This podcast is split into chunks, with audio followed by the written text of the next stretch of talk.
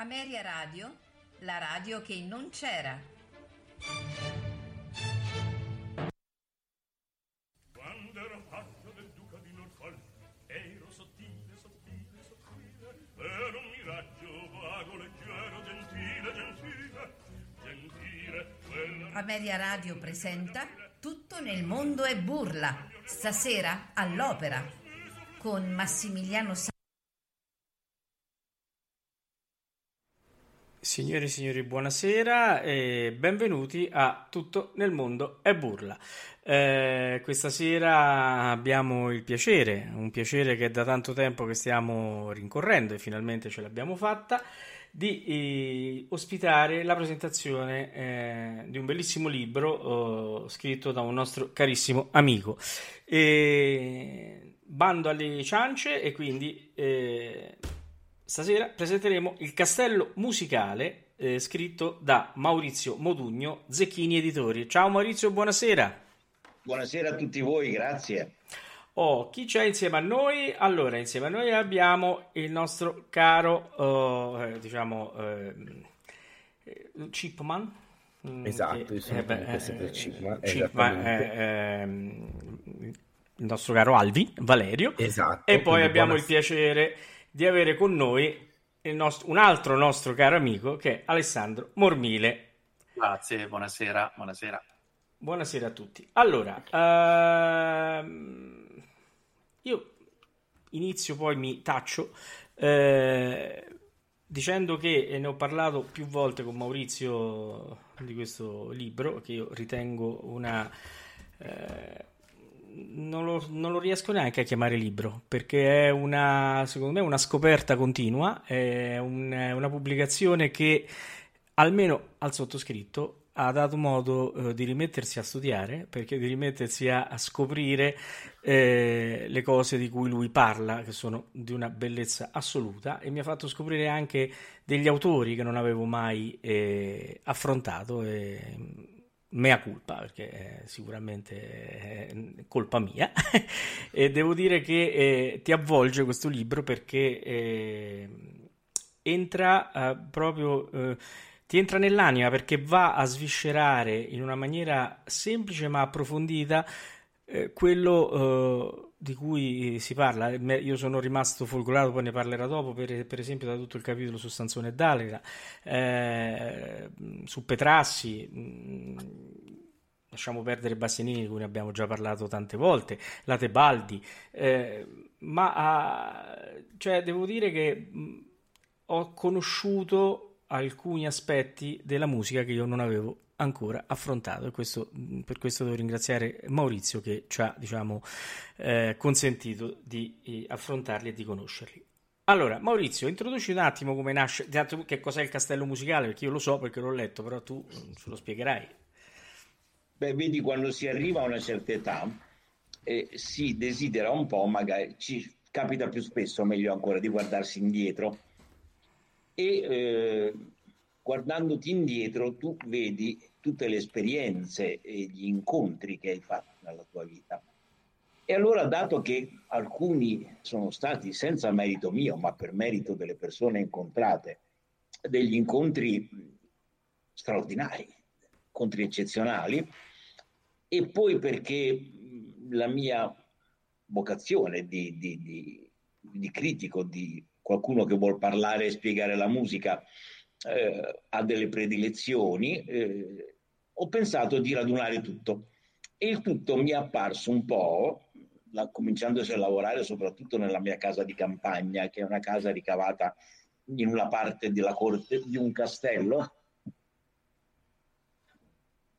E, mh, ho, ho immaginato che queste ombre del passato eh, apparissero a una certa ora nel castello e fossero eh, lì presenti a ricordarmi ci siamo visti quel giorno di quell'anno, ci siamo, io ho scritto questo, tu da me puoi ascoltare quest'altro, ti ricordi quel giorno? Certamente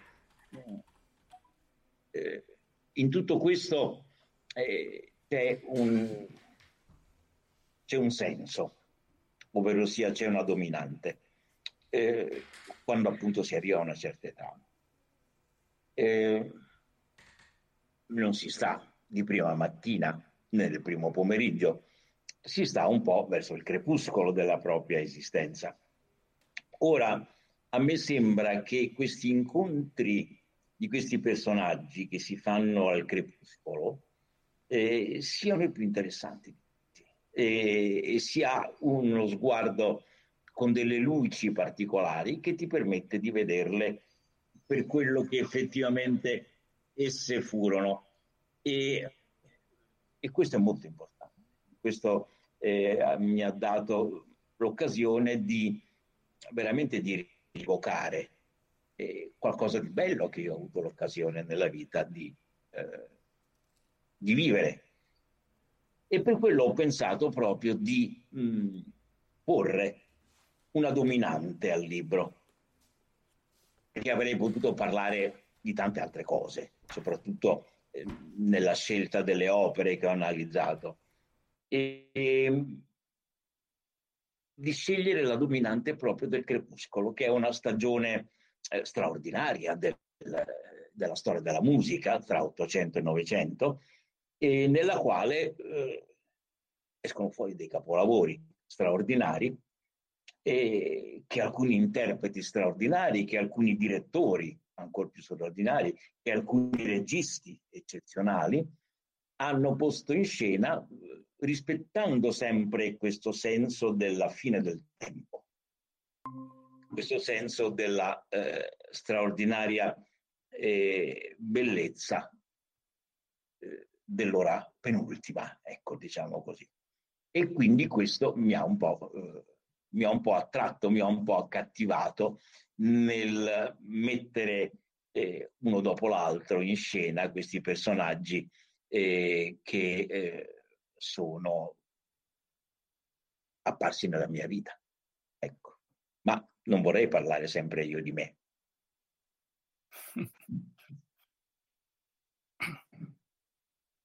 A voi la parola, Alessandro.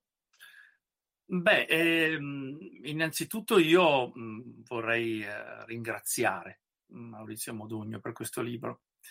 Vorrei ringraziarlo per un motivo, perché mh, non dico che sia facile, ma ehm, di musicologi ce ne sono molti, sono molti studiosi, ci sono molti analisti di partiture, analisti di opere, ma di critici musicali così profondi, così legati ad un'esperienza che io non chiamerei tanto crepuscolare, perché il, il maestro Modugno è, è, è, vivo, vegeto e lo vogliamo ancora per molti anni eh, a, a, scrivere, magari ancora di altri crepuscoli. Ecco. Sì, certo.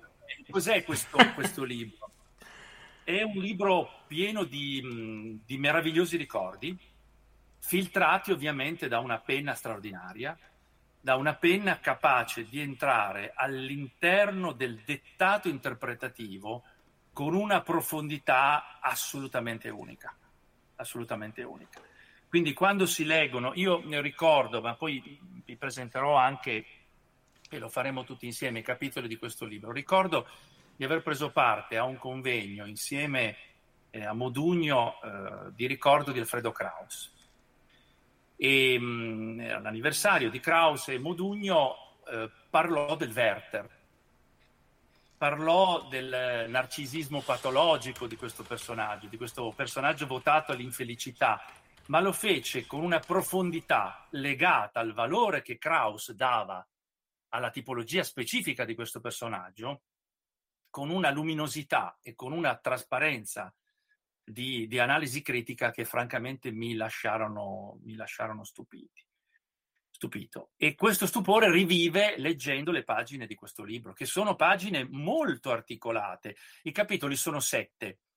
Per esempio, il capitolo su Visconti, che fra l'altro ha il sottotitolo Nessuno come lui ha messo in scena il crepuscolo, guarda caso, analizza allestimento dopo allestimento quelli che sono stati dei capolavori probabilmente indimenticabili e indimenticati di questo regista, non solo gli allestimenti scaligeri, ma anche la grande stagione spoletina di, eh, di Visconti.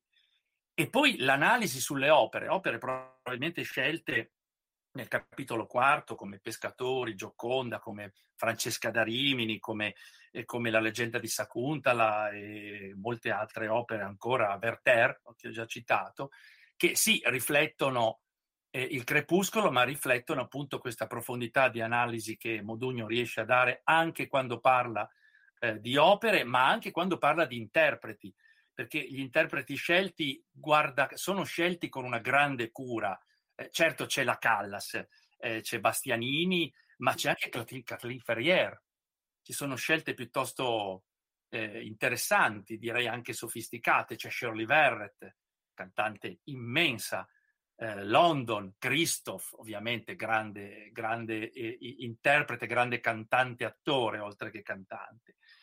E poi permettetemi di dire, c'è un capitolo introduttivo sul rapporto fra musica e sacro che veramente chapeau, chapeau a, al maestro Modugno. E, ehm, che cosa dire? Mm, l'analisi anche che lui riesce a fare della discografia, in questo caso, ahimè, sono scelte solo alcune opere, ma ovviamente legate al tema conduttore del libro, quindi abbiamo Tristano, Carmen, eh, Don Giovanni. Beh, eh, io inviterei Modugno, magari il prossimo libro, a fare un, un lavoro sulla discografia allargandola ad altri titoli, perché veramente pochi riescono ad analizzare la discografia in questo modo. Molti l'hanno fatto, per carità, citiamo anche il Giudici, citiamo Rodolfo Celletti, ma come lo riesce a fare Maurizio veramente ha un, una, una, unicità eh, che mi ha lasciato sbalordito. Quindi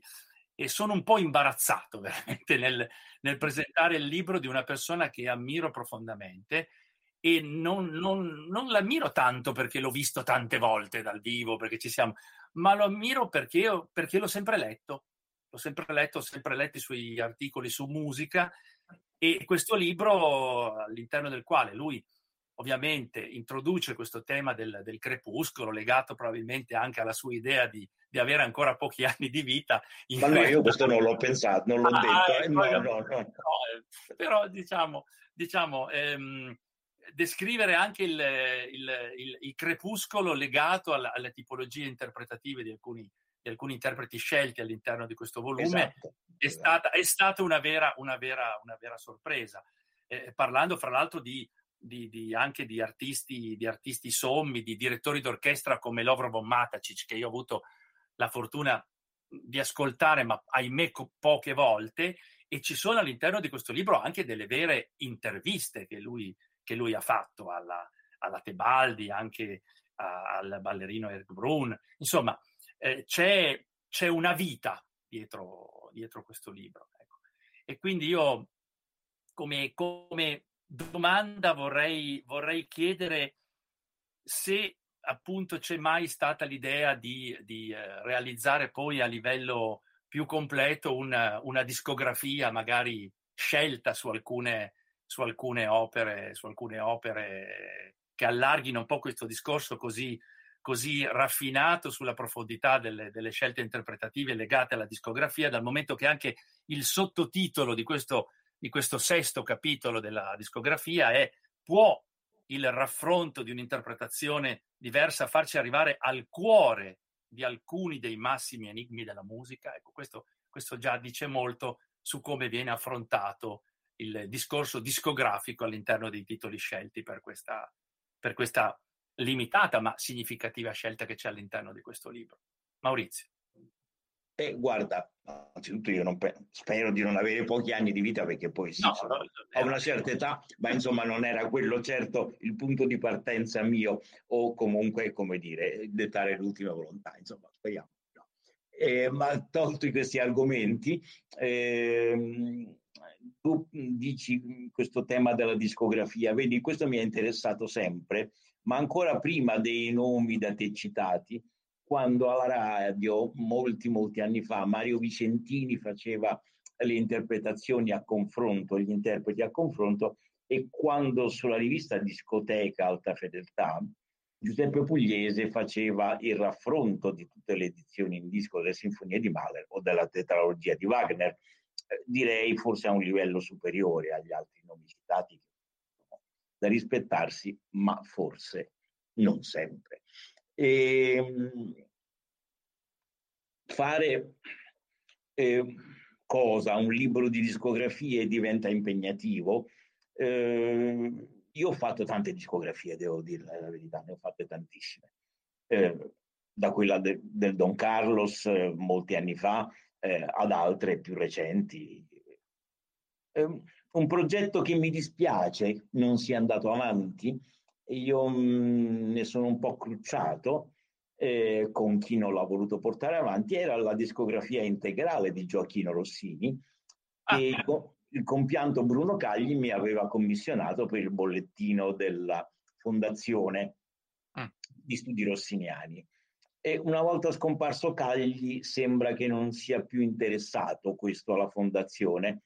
A me ne dispiace soprattutto perché era un lavoro in corso e, e vabbè, insomma, si sopravvive naturalmente, è chiaro. Questo forse non depone molto bene eh, verso la ah. Fondazione Rossini, perché eh, si poteva comunque portarla avanti e sarebbe stato un lavoro perché era già molto avanti, era quasi alle ultime opere e eravamo semiramide, quindi siamo abbastanza avanti.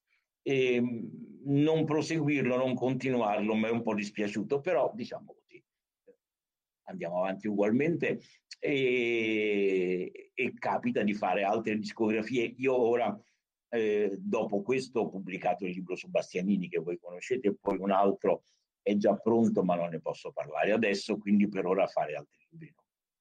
Ecco, io vorrei farti, poi lascio la parola ovviamente anche a Valerio, vorrei farti un'altra domanda, sempre legata ai, ai, a uno dei sette capitoli di questo libro, che ovviamente è un capitolo che, mi, che, ho letto con grande attenzione e mi sta a cuore, è il capitolo sulle regie di Visconti. Ecco, sì. e sulla dimensione crepuscolare legata alle regie eh, d'opera, ma una dimensione crepuscolare che tu sai benissimo può essere estesa anche alla importantissima e grandiosa cinematografia di, di Visconti, all'interno del quale il tema del, del crepuscolo è, è, è ampiamente eh, affrontato in diversi suoi film culto, diciamo. Ecco. Direi in tutti. Ah, direi in tutti, ecco.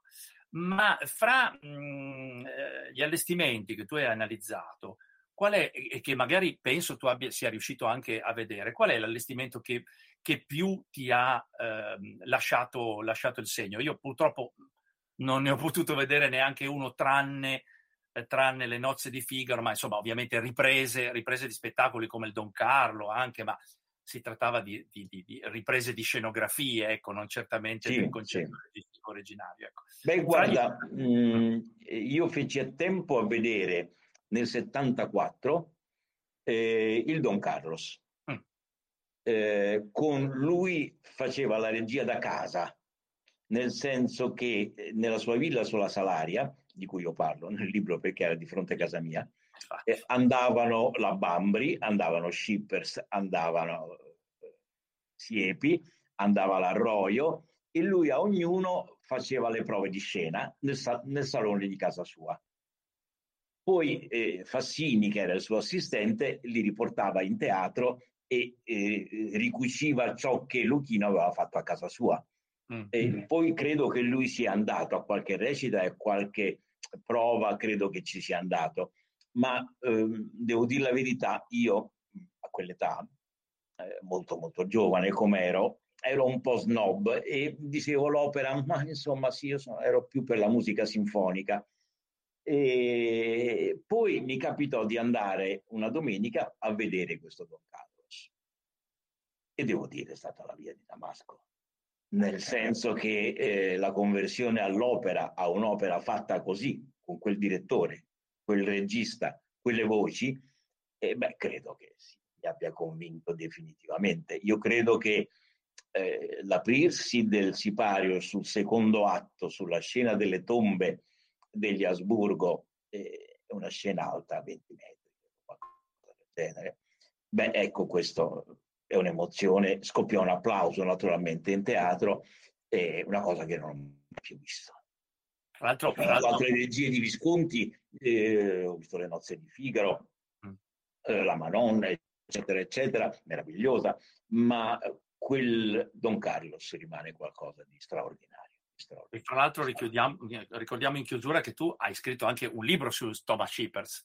Sì, certo. e, e, quindi, e, quindi, fa parte del tuo itinerario anche di, di analisi su, su, grandi direttori, come sicuramente è stato Thomas Shippers, forse direttore non sufficientemente ricordato per il valore che ha avuto come direttore in sé, ma anche come direttore, direttore d'opera. Sicuramente, sicuramente. Valeri. Io direi che adesso forse sarebbe anche il momento di incominciare il nostro itinerario con un ascolto e così almeno anche proseguiamo ed entriamo materialmente anche noi, eh, diciamo, seguendo il, il, cammino tracciato da Maurizio in una di, di queste sale di questo, di questo, castello, che evidentemente essendo musicale poggia anche su, su un primo ascolto. Maurizio, Maurizio cosa... vai, vi spiego, vi spiego. Eh, dopo il capitolo iniziale sulla musica e il sacro, che sarebbe lunghissimo da spiegare, quindi non lo faremo, eh, io sono nato a Roma amo molto Roma, nonostante sia non sempre facile amarla, e eh, ho voluto rievocare un po' di Roma sparita. Allora ho voluto rievocare alcune prime romane, eh, la prima dell'Elisir d'amore, la prima del ballo in maschera, eccetera, eccetera, e poi un luogo che non c'è più, che è la sala di concerti dell'Augusteo, che è stato uno dei deliri, eh, il suo abbattimento è stato un delirio di onnipotenza che non ha senso, perché era una sala da 3.000 posti che ancora oggi potrebbe essere usata e che comunque aveva un'acustica stupenda e che era un simbolo eh, di una stagione in cui l'orchestra di Santa Cecilia e la sua istituzione dei concerti erano al centro dell'Europa. Erano considerate veramente il massimo eh, quando dico che Richard Strauss, Furtwängler e Bruno Walter erano di casa, i pianisti si chiamavano Horowitz e Busoni, eccetera, eccetera.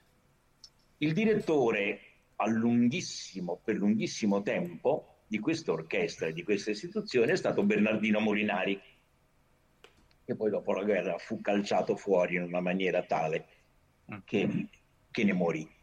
Ehm, Bernardino Molinari era un grande direttore, era un uomo un po' estroso, apparteneva a una generazione di direttori molto bruschi, molto impositivi, genere toscanini. Ho visto dei filmati di alcune prove. E lui è stato anche un uomo che ha, ha avuto rapporti diretti soprattutto con Debussy, eh, oltre che con tantissimi altri compositori. Ha trascritto anche delle cose di Debussy su commissioni di Debussy. Come bis o come pezzo di apertura c'era questa sua deliziosa trascrizione del moto perpetuo di Paganini per i primi violini dell'orchestra accompagnati dal resto degli archi. Significa che i primi violini erano in grado di eseguire Paganini, uno. Secondo, che lui era un trascrittore veramente squisito. E questa è una cosa diretta da lui, lo ascoltiamo diretto da lui era una tournée a Stoccarda nel 1937, l'orchestra ovviamente della Regia Accademia di Santa Cecilia. Bene, ascoltiamolo.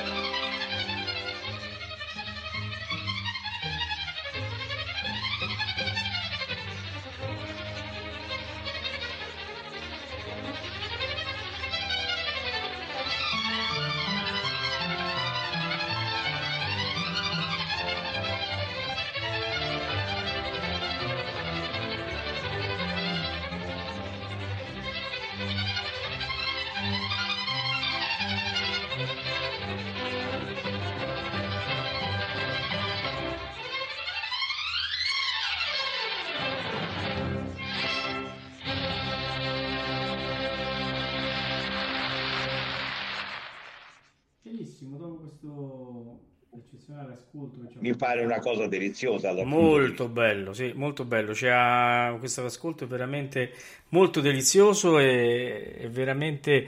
Eh, eh, diciamo, crea un'atmosfera anche eh, per chi ascolta eh, interessantissima, ripensando all'Augusteo, ripensando anche a quello che era questo magnifico posto che tu hai descritto molto bene nel tuo libro. Valerio, vai, eri tu. Ma allora, innanzitutto il, la questione che io ho sempre riconosciuto a, al grande Modugno, che poi è diventato un amico col tempo, ma anch'io parlo come, esattamente come Alessandro abbiamo incominciato a conoscerlo dal, dalle colonne appunto dei, dei suoi articoli su musica anni e anni fa.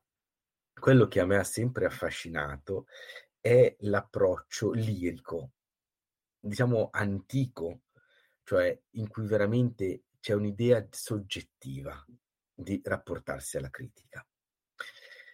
E questo, è, eh, questo castello è veramente un monumento al lirismo di Maurizio, perché accompagnandoci in questo castello che non è rimasto tramite un gesto di enorme generosità che ha fatto Maurizio, perché ha fondamentalmente invitato tutti noi in eh, questo suo maniero, dando la possibilità appunto di godere, di entrare in, in diversi, queste sette eh, sette sale, se così vogliamo, ci dà la possibilità di vivere l'esperienza eh, dell'ascolto e del contatto con personalità eccezionali in maniera soggettiva, che è qualcosa di grandissimo, anche perché la soggettività dell'esperienza di Maurizio, ed è quello che io ho sempre riconosciuto del tratto più, più interessante, ha un carattere che lo rende veramente unico, che è l'originalità. Cioè, leggendo una pagina di eh, Maurizio Mudugno, si può su alcune posizioni anche non essere d'accordo ed è lecito nella critica non essere d'accordo. Ma una cosa di cui nessuno potrà mai accusarlo perché è qualcosa che non esiste è la banalità. C'è sempre un'originalità profonda di sentire nel rapportare, nel considerare, nel leggere, interpretare in prospettive nuove anche grandissimi cantanti, che lascia sempre il segno. E questo penso che sia davvero il grande merito di Maurizio. Cioè veramente un approccio originale, personale, nutrito e costruito da una parte con uno studio, mh, diciamo, del, del, delle lettere umane e, e divine profondissimo.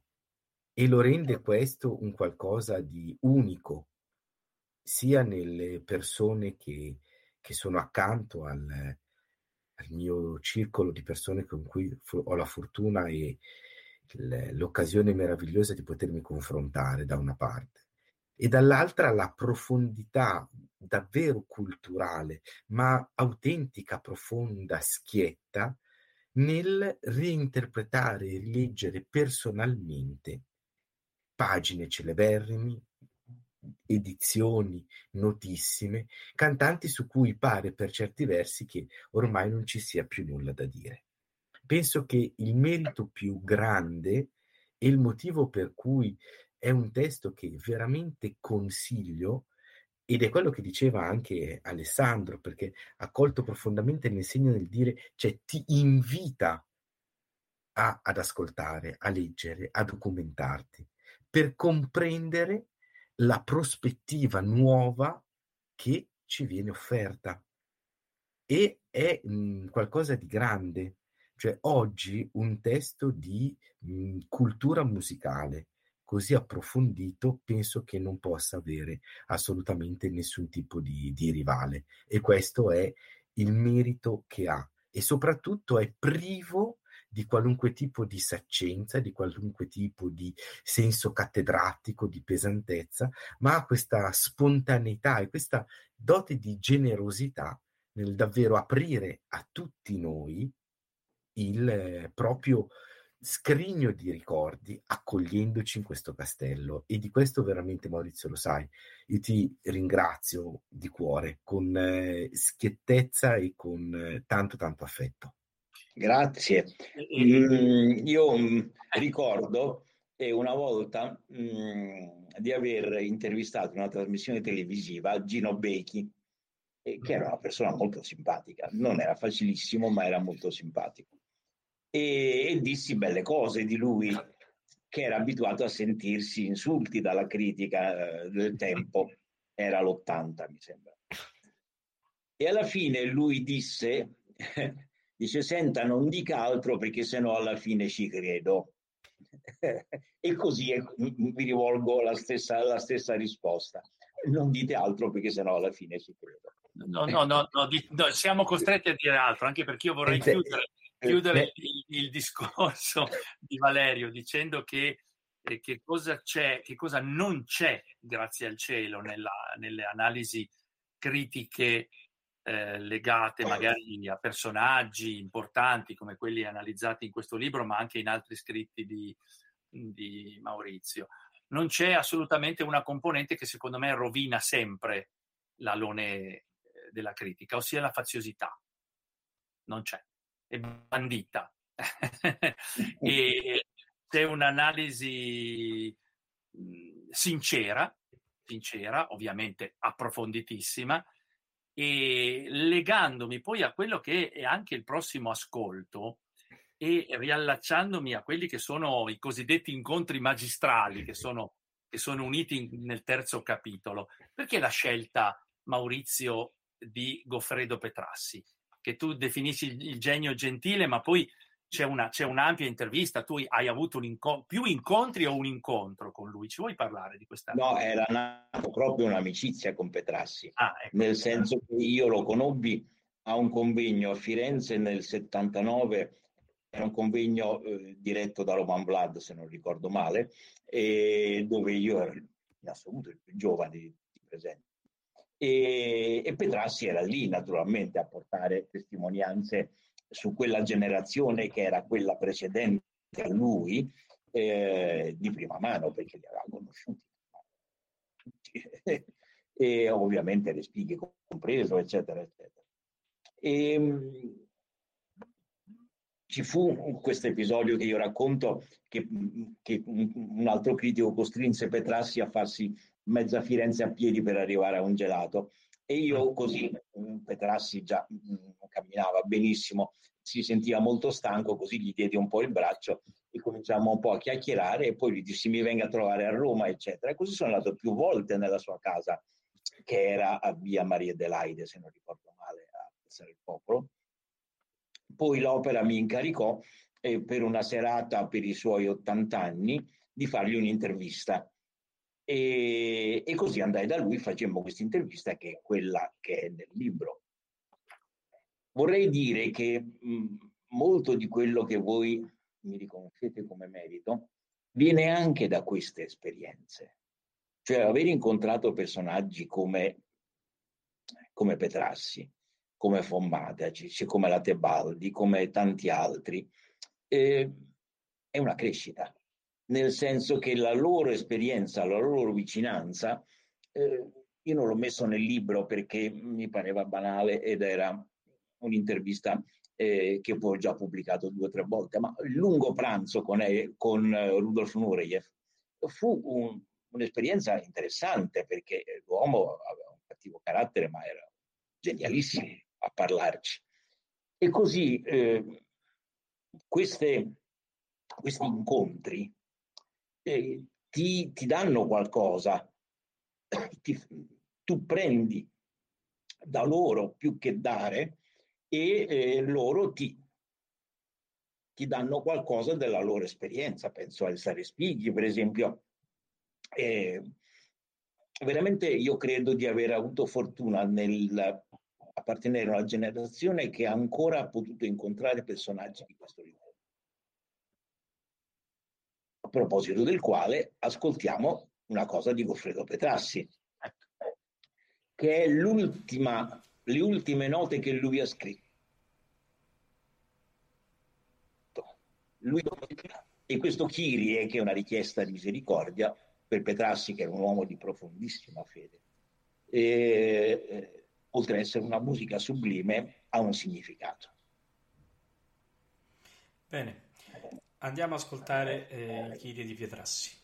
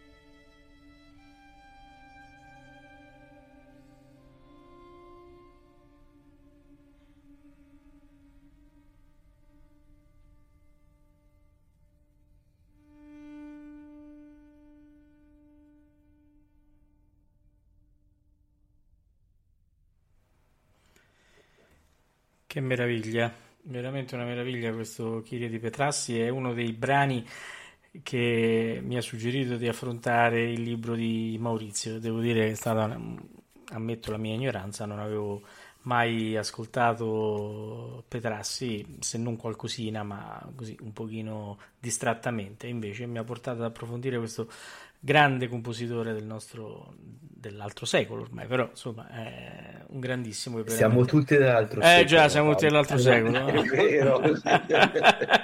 Quindi siamo verso il crepuscolo anche noi, insomma. Pure, pure dell'altro millennio.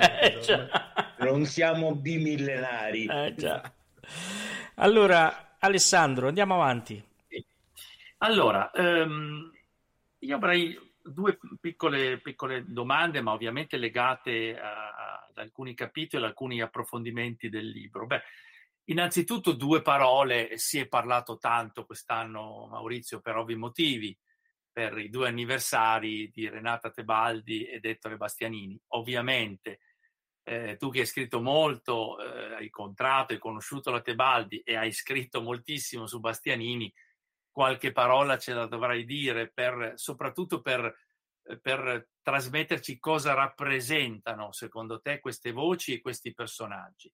E la seconda domanda che poi ci introdurrà al successivo ascolto è legata ad un'opera molto, diciamo, particolare del repertorio, che è la Francesca da Rimini di, di Zandorai, che è un'opera che è in fondo uscita dal repertorio, diciamocelo, completamente. Ed è uscita dal repertorio perché mancano le grandi dive, non ci sono più le dive in grado di trasmettere questa dimensione che tu ricordi nel capitolo molto, tra virgolette, estetizzante, ma è, è chiaro, riferita anche alla tipologia stessa della musica di quest'opera, oppure è un, um, è un allontanamento del repertorio dovuto al fatto che i gusti sono cambiati e opere di questo tipo non, forse non incontrerebbero più il successo del pubblico. Quindi le domande sono due.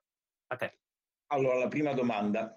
Beh, la Tebaldi, mh, mm, non potendo all'epoca mm, andare a Parigi a intervistare la Callas, eh, era più facile incontrarla e volevo intervistare un grande personaggio. E la Tebaldi mm, non sono mai stato uno esclusivo, uno fazioso, hai ragione, questo, questa è una verità, non sono mai stato un fazioso.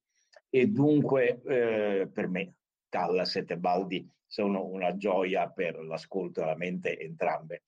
E ehm, la Tebaldi veniva a Roma invitata da Vlad, che allora era il sovrintendente del Teatro dell'Opera, eh, per il centenario del Teatro dell'Opera. Allora mh, mm, la raggiunsi per telefono e le chiesi un'intervista. Lei era una persona cordialissima, ci teneva a essere chiamata la signorina Tebaldi e eh, mi fissò un appuntamento il giorno dopo questo galà in cui cantavano da Tagliavini alla Carba Ivanska, da Cappuccilli a Ghiauro, Fala Barbieri, eccetera. Chi ancora in buone condizioni, chi meno, e, però comunque fu un galà molto interessante e comunque eh, c'erano in un palco eh, gente tipo Benvenuto Franci, tipo la Suliotis, insomma, e c'era la Tebaldi naturalmente al centro che per eh, importanza e devo dire anche per bellezza fisica, perché Lisa da vicino era una donna stupenda, eh, prese più applausi di tutti, compresi cantavano. Poi ci incontrammo il giorno dopo in albergo e, eh, e facemmo questa lunga, lunga intervista in cui lei, che peraltro era abituata e amava fare interviste, eh, mi raccontò un po' tutto di lei, insomma, e come appare nel libro. L'intervista fu pubblicata allora a puntate mh, mm, sulla rivista Discoteca Alta Fedeltà. E, insieme ad altre testimonianze, alcune delle quali avendo io non, trovando, eh, non avendo ritrovato che solo di recente quei numeri di discoteca eh, ho potuto trovare eh, la testimonianza del Monaco, di Siciliani, che ho tutte messo in, questo, in questa intervista che ho poi trasformato anche in un'analisi di, della Tebaldi e della, della, realtà di personaggio, di voce e di interprete della Tebaldi. Perché una cosa io vorrei dire, non cadiamo nella banalità di dire la Callas l'interprete da Tebaldi la voce. Non è vero. La voce della Callas era bellissima, a modo suo, naturalmente, ma era bellissima. E la Tebaldi era una grande interprete. Ma ognuno esprimeva un mondo suo. La Tebaldi era un interprete eh, con il suo centro in Puccini e nell'opera tardo ottocentesca, il secondo, l'ultimo Verdi, eccetera, eccetera, oppure alcune cose tipo Chenier, tipo l'Adriano Le Coureur, eccetera, ovvero sia una dimensione di intimismo borghese eh, che faceva parte del, della cultura italiana del fine Ottocento. La Callas era una tragedia classica e aveva il suo centro in opere tipo Medea, Norma, Gesti, eh, Ifigenia, eccetera, perché lì è il centro veramente logico della, Tebal, della Callas, nella classicità drammatica. Poi ognuna ha fatto, eh, la Callas ha fatto un grande scenier, così come la Tebaldi ha fatto cose che ha cantato la Callas eh, altrettanto bene, però non cadiamo nell'errore di dire una fu interprete, una fu una voce perché eh, in una trasmissione che abbiamo fatto qui, quindi testimoni tutti quanti, coloro che l'hanno ascoltato, abbiamo, ho voluto far ascoltare l'ultimo atto eh, della Manon Lescaut di Puccini, cantato da Tebaldi, e devo dire, siamo stati veramente di fronte a un interprete immensa. immensa. Ehm, l'altra domanda verteva su Francesca da Rimini. Sì.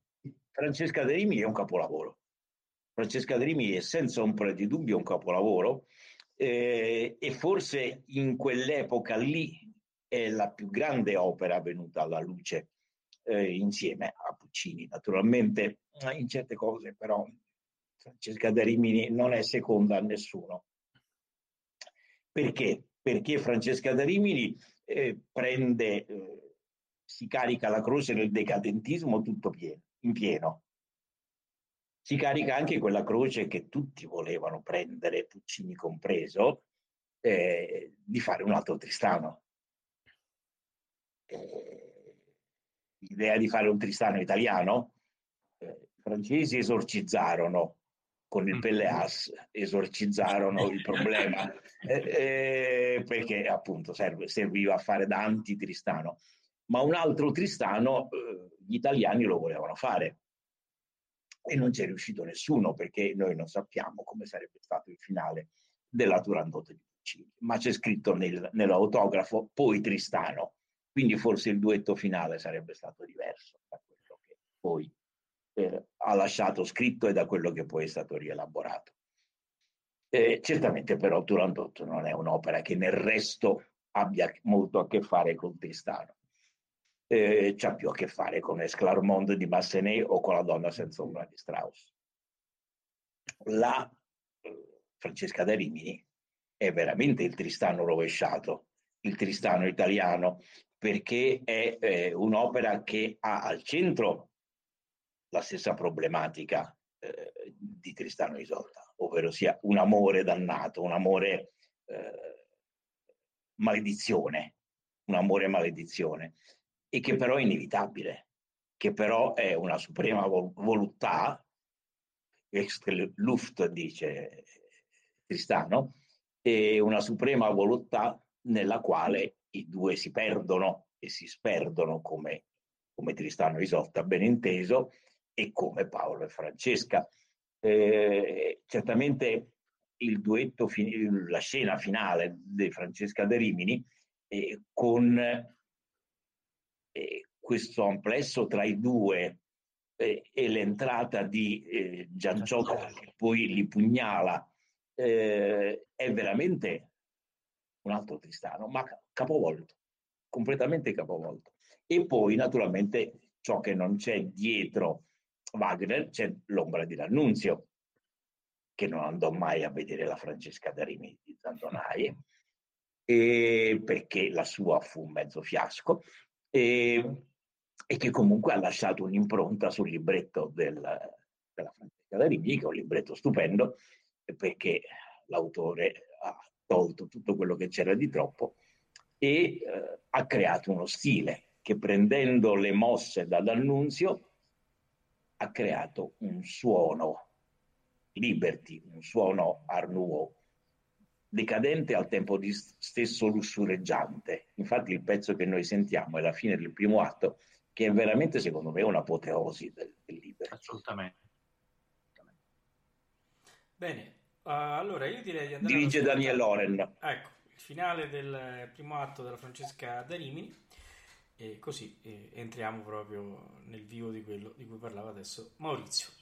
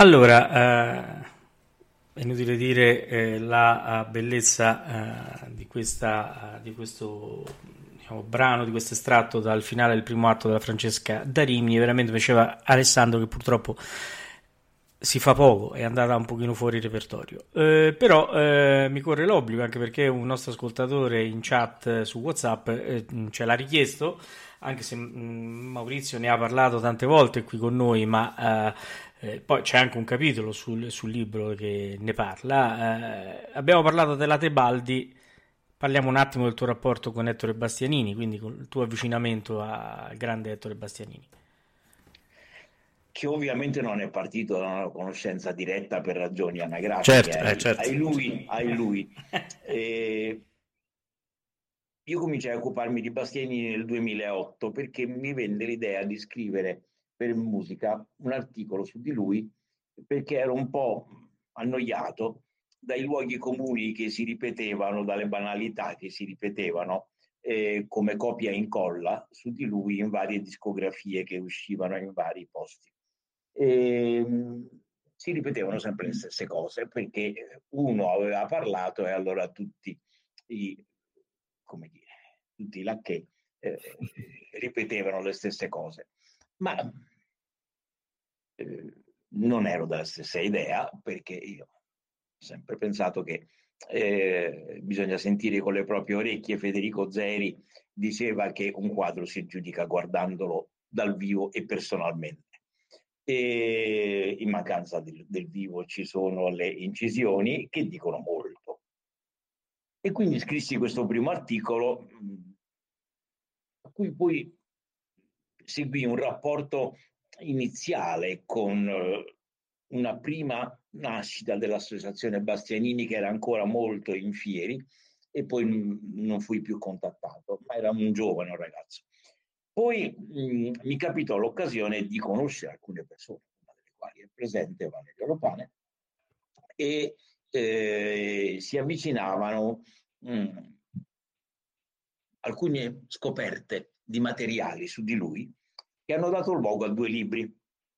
Uno è La finestra sul lago e l'altro è Il mio pensiero per te, che sono due libri brevi, molto molto belli, eh, di cui ho fatto la, per uno la recensione e per l'altro la prefazione, eh, sul rapporto sentimentale di Bastianini con una signora, Emanuela Bianchi Porro, che allora ovviamente una signorina molto giovane e anche giovane di Ettore, e che però ha aperto il vaso di Pandora in cui c'erano dei tesori, non delle cose cattive, sulla personalità completamente diversa da quella che si pensava, e anche quindi sulle ragioni del suo modo di essere artista, su certa sua realtà personale che spiegava anche l'artista. E così eh, mi è venuto l'idea di rifare, di riaggiornare il mio articolo, di vederlo completamente e di metterlo nel libro. E questo il castello musicale. Poi ulteriormente ampliandola e corredandola poi di tutto un lavoro che abbiamo fatto in tre con Valerio e con Luisella Franchini. Eh, il libro ha costituito, ma ripeto, ampliata, la prefazione, l'introduzione al libro che è uscito adesso su Bastianini, eh, sottotitolato La più bella voce al mondo, che è una frase non nostra, ma di Dmitry Korostovsky. E e qui mi sembra che il mio rapporto con Bastianini, oltre a queste trasmissioni, eh, sia quello di aver detto, credo finalmente, chi egli fu e quale grande artista è stato, ma io aggiungo anche quale grande uomo, perché la sua essere un grande artista e si collegava a una grande umanità. Bene, eh, non possiamo che non essere d'accordo. Beh. Assolutamente. Allora, eh, Valerio o Alessandro, chi è che interroga il maestro sull'opera francese? Io non sono maestro, eh. No, sono Maurizio. eh, Ma Alessandro. Ah, no, beh, ah, sì. Noi lo, lo, interroghiamo sì, sul repertorio francese, ma, ma legato a, a, uno dei, dei ritratti eh, inseriti all'interno di questo volume. e che è un ritratto legato a una cantante che anche a me sta molto a cuore, che ha avuto la fortuna di sentire fortunatamente in teatro diverse volte, che è Shirley Verrett. Una cantante che è scomparsa e ha lasciato una eredità ben descritta all'interno delle pagine di questo, di questo volume ed è l'eredità di una cantante dalla vocalità, giustamente, lo sappiamo tutti, ma tu l'hai, scritto in maniera eh, molto approfondita, una vocalità ambigua eh, che si è mossa dalla, dalla corda mezzosopranile alla corda eh, sopranile, soprattutto negli ultimi anni di carriera, ma con una tipologia di stile, una tipologia interpretativa molto vicina ad alcuni personaggi dell'opera, dell'opera francese e non solo del Sanson e Dalila, dal quale ascolteremo anche un momento, ma anche ad altri personaggi, diciamo così, togati, eseguiti in francese, eh, come alcune, alcuni approcci glucchiani, direi fondamentali nella parabola esecutiva di Shirley Verrett. Ecco, ma la parola ovviamente a te Maurizio. Cosa ha rappresentato per te questa cantante che sicuramente avrai eh, avuto l'occasione di sentire molte più volte in teatro anche e di perché, conoscere bene anche. e di conoscere anche perché è stata molto presente a Roma, ha cantato molto sì, spesso. Sì, sì, sì, sì. Beh, primo vorrei dire che c'è un filone francese nel libro eh, perché avendo io abitato, vissuto in Francia diversi anni, e così la conoscenza decente della lingua mi ha dato anche la possibilità e la volontà di interessarmi anche dell'opera francese. Io ho scritto un libro su Massenet e, e che così, mi glorio di averci lavorato un bel po' e, e poi di aver approfondito anche altri autori, Bizet molto e Camille Saint-Saëns anche, perché poi se eh, Sansone Dalila è la sua grande opera come Cavalleria e Pagliacci sono le grandi opere di, dei loro autori, cioè sono quegli autori di un'opera unica, e, ma poi in realtà anche di tante altre cose molto interessanti. E certamente Sansone Dalila è un'opera strana, non è vero che è nata come oratoria, non è mai stato una assurdità, ma è sempre stata un'opera un po', un po difficile eh, per l'autore e per gli esecutori e anche per, per, chi l'ascolta, perché è un'opera complessa, è un'opera molto complessa in cui c'è però una grande confluenza di culture varie, di culture diverse, dalla cultura biblica alla cultura francese, al sadismo, al masochismo, eccetera, eccetera. Certamente mh, mm, è un capolavoro, cioè diciamoci la verità, Sansone Dalila è un capolavoro come, come, come la Carmen, siamo, siamo, allo stesso livello. E, naturalmente mh, mm, è un'opera anche eh, che chiede due voci molto importanti, molto importanti non solo dal punto di vista del peso, ma dal punto di vista della eh, interpretazione, perché altrimenti finiamo nella nell'arena, ma nell'arena di provincia, non Verona, finiamo eh, nel, come dire, nella fan fatale, eh, così un po' secondo ordine, e nel, e nel macio. E invece non è così, non deve essere così, deve essere un'altra cosa, insomma, perché uno, dimentichiamoci che è un'opera francese, quindi ha la raffinatezza nel suo DNA. Shirley Verrett io la conobbi tramite una cara amica che era la sua segretaria, purtroppo scomparsa Simonetta Lippi, e che è stata anche per tanti anni la segretaria di Schippers e che ha conosciuto anche Bastianini con cui avuto una buona amicizia e, lei mi ha riferito tante cose su di questi personaggi. E um, Shirley um, l'ho conosciuta e ascoltata più volte. C'erano stati anche alcuni progetti che volevamo fare insieme eh, che io ho consigliato e che però poi il cambio alla direzione eh, alla sovrintendenza dell'opera quando andò via Paolo, Giampaolo Cresci eh, ci impedì di fare quello che avevamo concertato insieme di fare, cioè la Maria Maddalena di Massenet. Ah. Certamente lei, devo dire la verità, con buona pace di tante altre, è stata la più grande Dalila del dopoguerra. Eh, la giovane Barbieri fu una grandissima Dalila Conte Sabata, ma non in, Italia, non in francese. E, eh, Shirley Verret è riuscita a coniugare in Dalila eh, la sensualità, l'appeal, su questo non c'è dubbio, è scenico vocale, ma anche il concetto molto chiaro che la sessualità francese è della mente, non è del corpo, non è esibita e gettata in faccia, nemmeno Carmen. È una sensualità della mente, per cui lei vince Sansone perché lo ammalia mentalmente, lo possiede mentalmente e, e ne ha ragione di lui con ragionamento, e non tanto con le grazie fisiche che ovviamente non mancavano. E eh, Mon cœur la Tawa, che lei canta al Covent Garden nell'81, una bellissima edizione diretta da Colin Davis con John Vickers vicino, eh, dice quanto intellettuali fossero le rese di questi due personaggi da parte di questi due cantanti e come in certi momenti non si muove proprio. Quando aspetta Sansone sta appoggiata a un muro con lo sguardo perso nel vuoto e non fa nessun sbracciamento, nessuna mano sul fianco. E, e anche il salsone di Vickers è straordinario. Noi li ascoltiamo adesso. Bene, allora andiamo ad ascoltarli, eh, però siccome il tempo è tiranno, io direi di salutarci adesso perché Benissimo. andiamo fuori con i, con i tempi, così chiudiamo con il Samson, il Samson e poi e quindi mandiamo anche la sigla. Allora, io non posso che ringraziare Maurizio per averci dato la gioia di parlare di questo bellissimo libro. Ringraziamo Alessandro che eh, ha fatto eh, il, il, il, padrone di, di, casa questa sera in maniera eccelsa, come lo fa, no? sempre quando è chiamato in queste situazioni. Alvin, beh, chiaro, eh, Vabbè.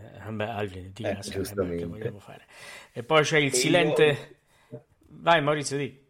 E io vi ringrazio, mh, avete detto delle cose naturalmente eccessive, non vere, questo siamo perfettamente d'accordo, ma eravamo, eravamo No, eh. complici tutti quanti nel dire che cose Beh, sai anche perché ci devi una, assolutamente- una cena a tutti quanti, chiaramente. Esatto, quindi- più un, un resort. E va bene, le ho ascoltate con pazienza, ma anche con piacere. Vi ringrazio. È stato un piacere per noi. Salutiamo Grazie, anche Massimiliano che è silente, eh, comunque c'è con noi. Bene, eh, noi diamo appuntamento a venerdì dove presenteremo un altro libro interessantissimo, il libro di Leonora Pacetti, il manuale sulle audizioni, che eh, Ah. è un libro molto molto interessante, soprattutto per un cantante come me che all'epoca quando facevo le audizioni tante cose non si sapeva, invece oggi bisogna stare attenti a tutto e devo dire che veramente Esatto. Eleonora eh, lo, lo sviscera in maniera molto molto approfondita. Allora le faremo sapere. Le faremo sapere oppure grazie, quella, quella cosa buffa nel buio si deve fare grazie, allora dico Grazie cavolo. mille. Abbiamo il suo telefono, sì. Sì. Buonanotte a tutti, grazie. Buonanotte. Buonanotte, Buonanotte. grazie mille, grazie. Grazie, buonanotte.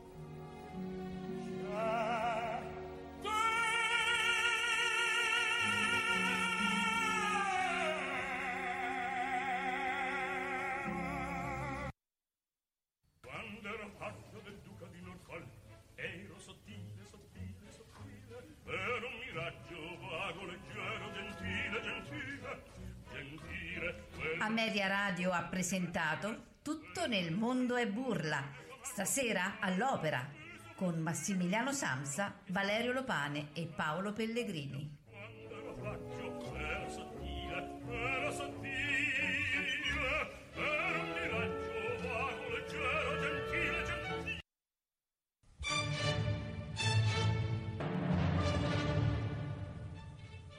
Ameria Radio, la radio che non c'era.